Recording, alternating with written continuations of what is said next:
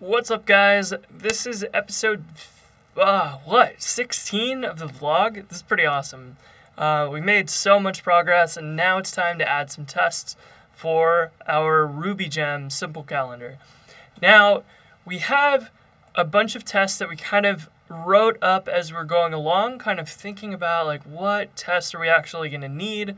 And a lot of this has evolved now that we have the calendar code um, available to us. So let me just open these up here and let's take a look at what we've got. We've got two public methods, and that means that these two methods are ones we certainly want to test. And the private methods are going to be the ones that are a little less important to test, but we're going to make sure that they are um, appropriately tested so that the public methods don't break. And the reason for that is because those public methods call all those private methods. So we have partial name, we have date range, start date, sorted events, attribute. All of those are actually testing or being used in our code somewhere.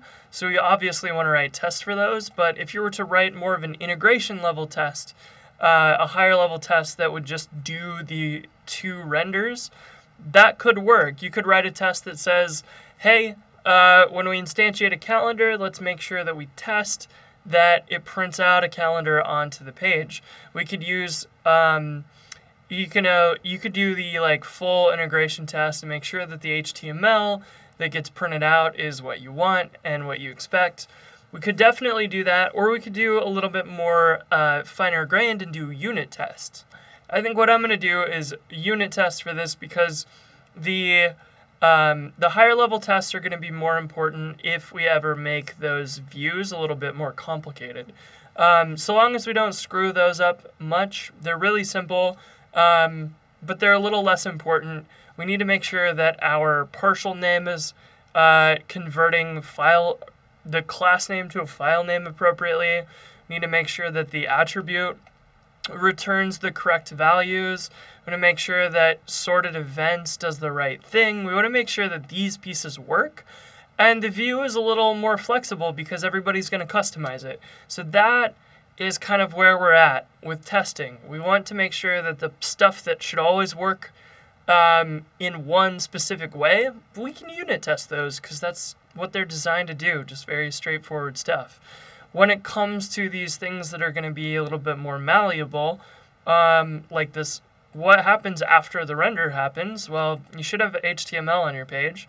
This should return a string of HTML at least. And that is one of those things that um, is a little harder to unit test, or you tie yourself in really closely with unit tests, and that becomes more complicated.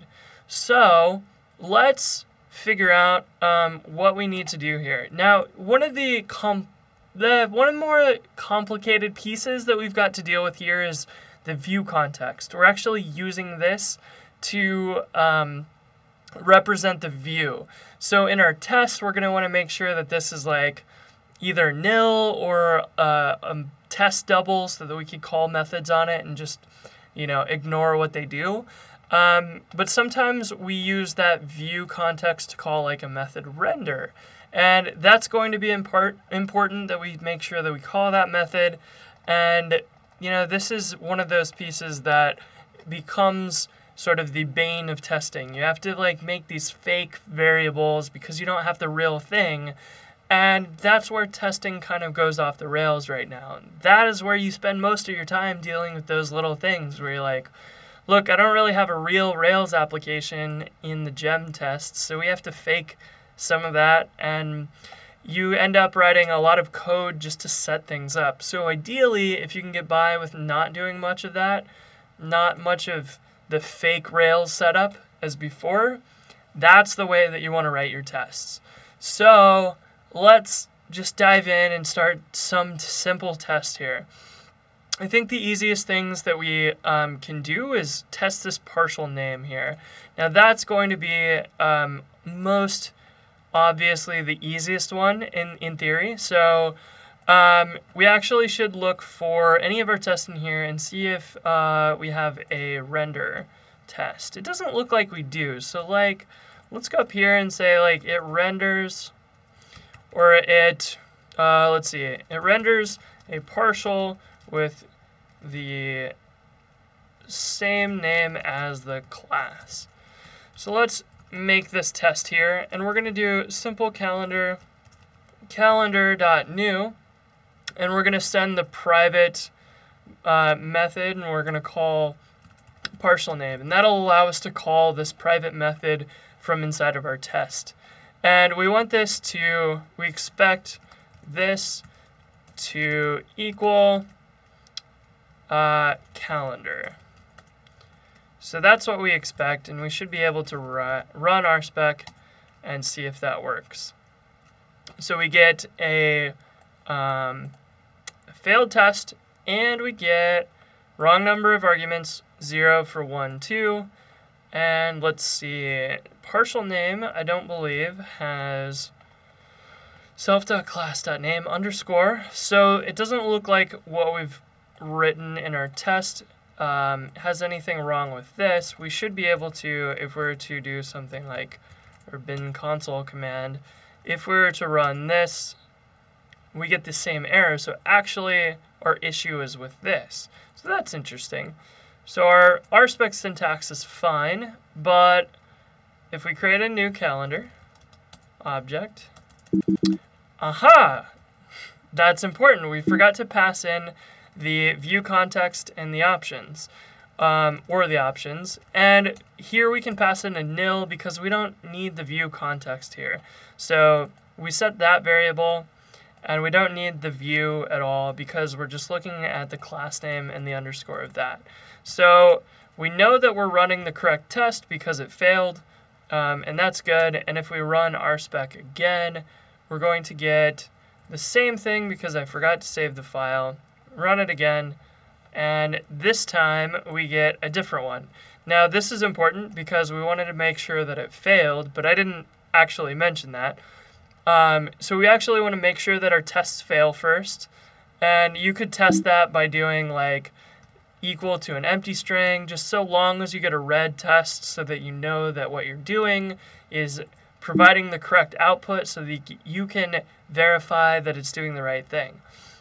And because of the module that we're using, simple calendar module, um, the underscore method converts that to the module here, and then the slash to represent the folder name, and calendar after that. So this is what our actual test should look like, and if we run RSpec for that, we get a passing test way up here at the top before all of our um, all of our pending tests. So uh, that's great. We really have our first test working, and that's that's all we really need. Now we can do some things here. We could set like we could do a let, and you could say let calendar be equal to simple calendar calendar dot new nil. And we could have this to clean up some of the setup stuff that we have.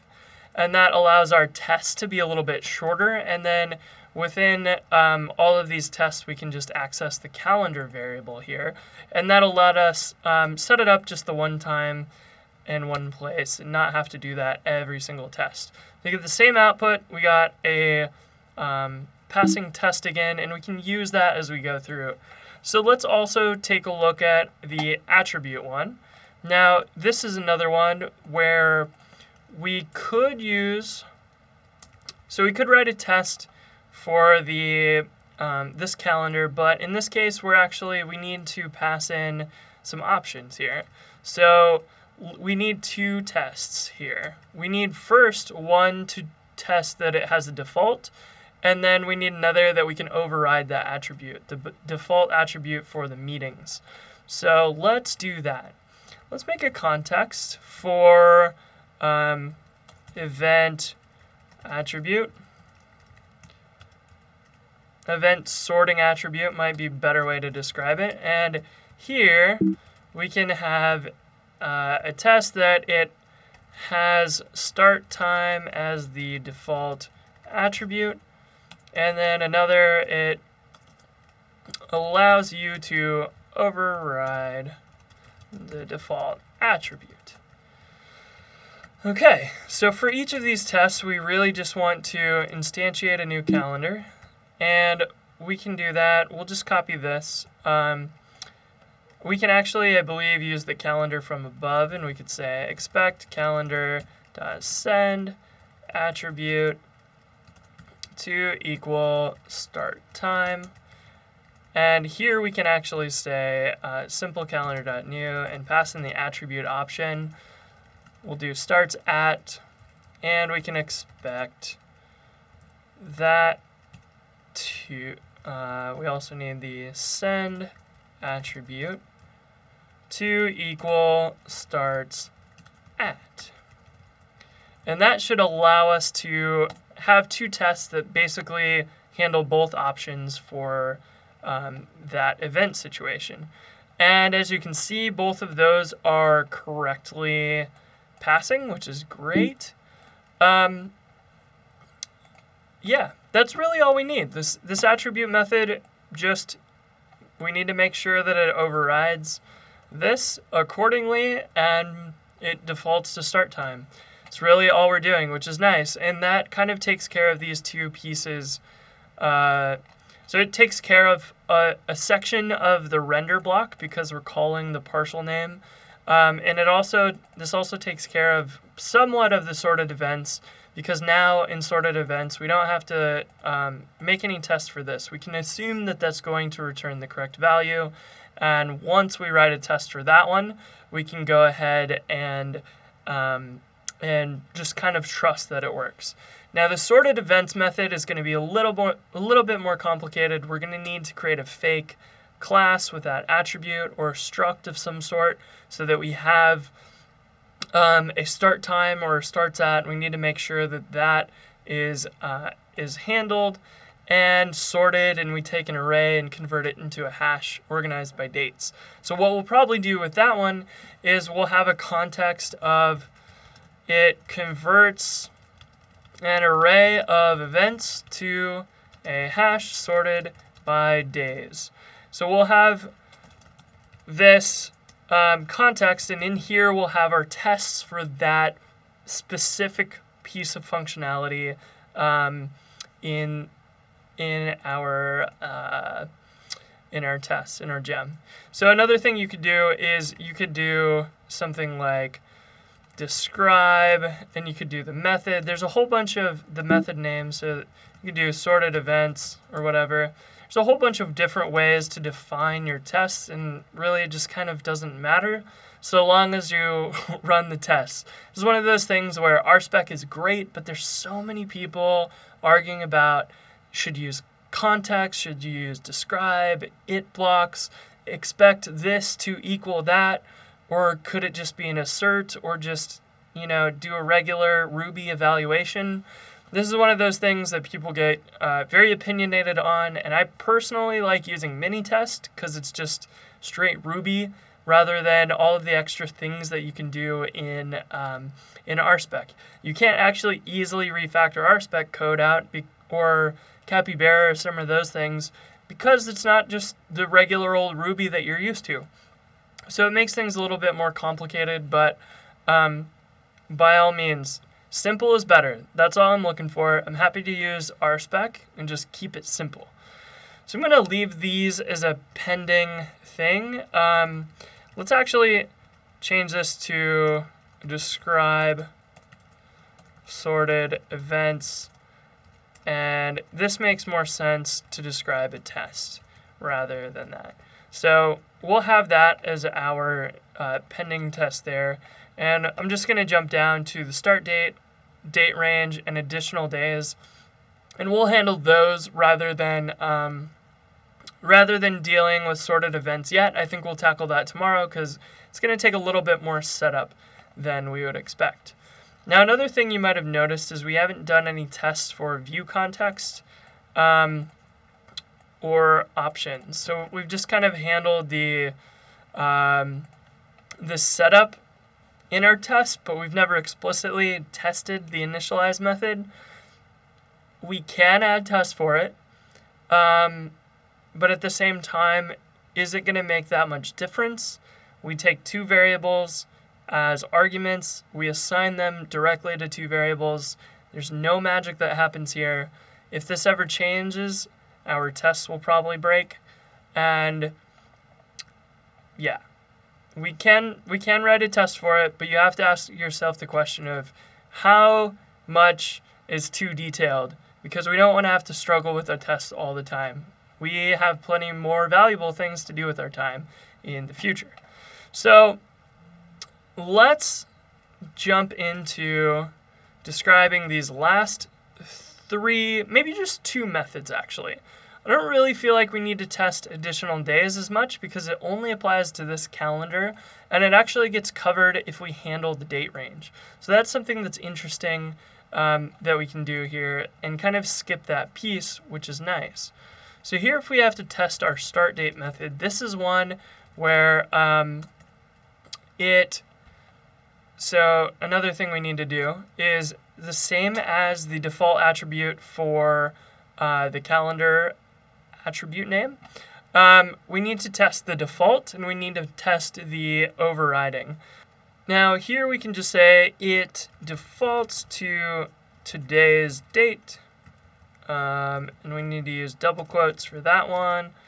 And uh, do, and then the other one, it um, uses the params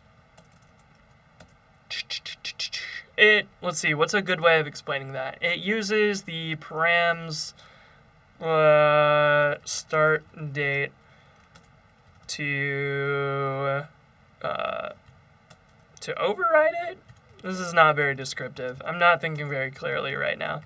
Um, maybe you can clean up the text or description for that test because it's kind of um, it literally says what it means but it's not useful in the context of what does the start date do. Um, so uh, this is really like the start date is is designed so that we know where to calculate the calendar from, so that you can go between different views. That is a better um, way of describing it, but at the same time, that's really what the date range calculates. Um, so we're going to actually need to jump from here to the date range uh, and test a little bit more around this. Like, really, the start date doesn't do anything except it defaults to the current day or it uses the one in the params. And the date range is the one that actually does all the magic, and we need to test that one more importantly than anything else. So, that one is where things actually happen. So, in this case, we have we have a calendar so we have this calendar, and we can send the start date uh, method name. We expect this to equal date dot today. And this is all fine and dandy, but when we run our tests, we're going to experience the expected problem of it can't. Oh, first we have a syntax error, I believe. Where is that? It says syntax error, line 49. And it's totally correct. What are we missing?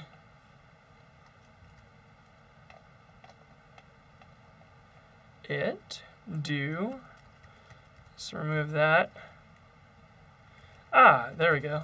Um, totally was missing an end there, right? No. What are we missing?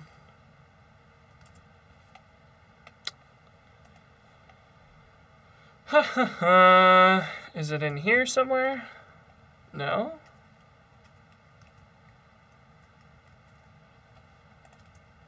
There it is. We had a do at the end of that line. Silly me. Uh, you probably saw that a few minutes ago, but you couldn't tell me. So okay, we've got this test, but the problem is our view context is nil, and view context doesn't have a method called params. So what are we going to do about that? Well, one of the easiest things that you can do is make a fake class to represent something inside your test, and you can use that to override um, things and simulate Rails functionality, but in your tests. So we can actually have a method called params here. And what if we just have an attribute and it's called uh, start date def initialize start date at start date equals start date and params just returns at start date. So this is going to be a helper class that's going to allow us to pass in a calendar, um, pass in a view context, rather. So if we have view context.new, we can pass in any date that we want.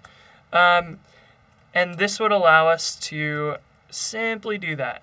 So if we do this and we have a calendar equals simple calendar calendar.new view context. This is going to allow us to call this method. It will hit our fake params and return the start date, which is going to be um, which is going to be actually completely empty. So this is one of those things too that uh, if at start date, we need to make sure params returns a hash because that is what Rails does. So if there's a start date, we want start date equal to at start date. And if there's not, we just want to return an empty hash. So this is actually the correct uh, code that we want for that. So if you've given us one, um, and we can do present if you like, so it's a little more clear to read. If there's one, we'll return that in the hash. If there's not, we won't. Simple as that. Um, that should simulate the hash. So if there is no start date in the URL um, in the params hash, then it shouldn't get passed over. And that should allow us to run this test again. And undefined method attribute this time. Um, where was that? So we have calendar spec, line number four attribute. Ah, what am I doing? Adder accessor. I am not thinking clearly today. So now let's run this test.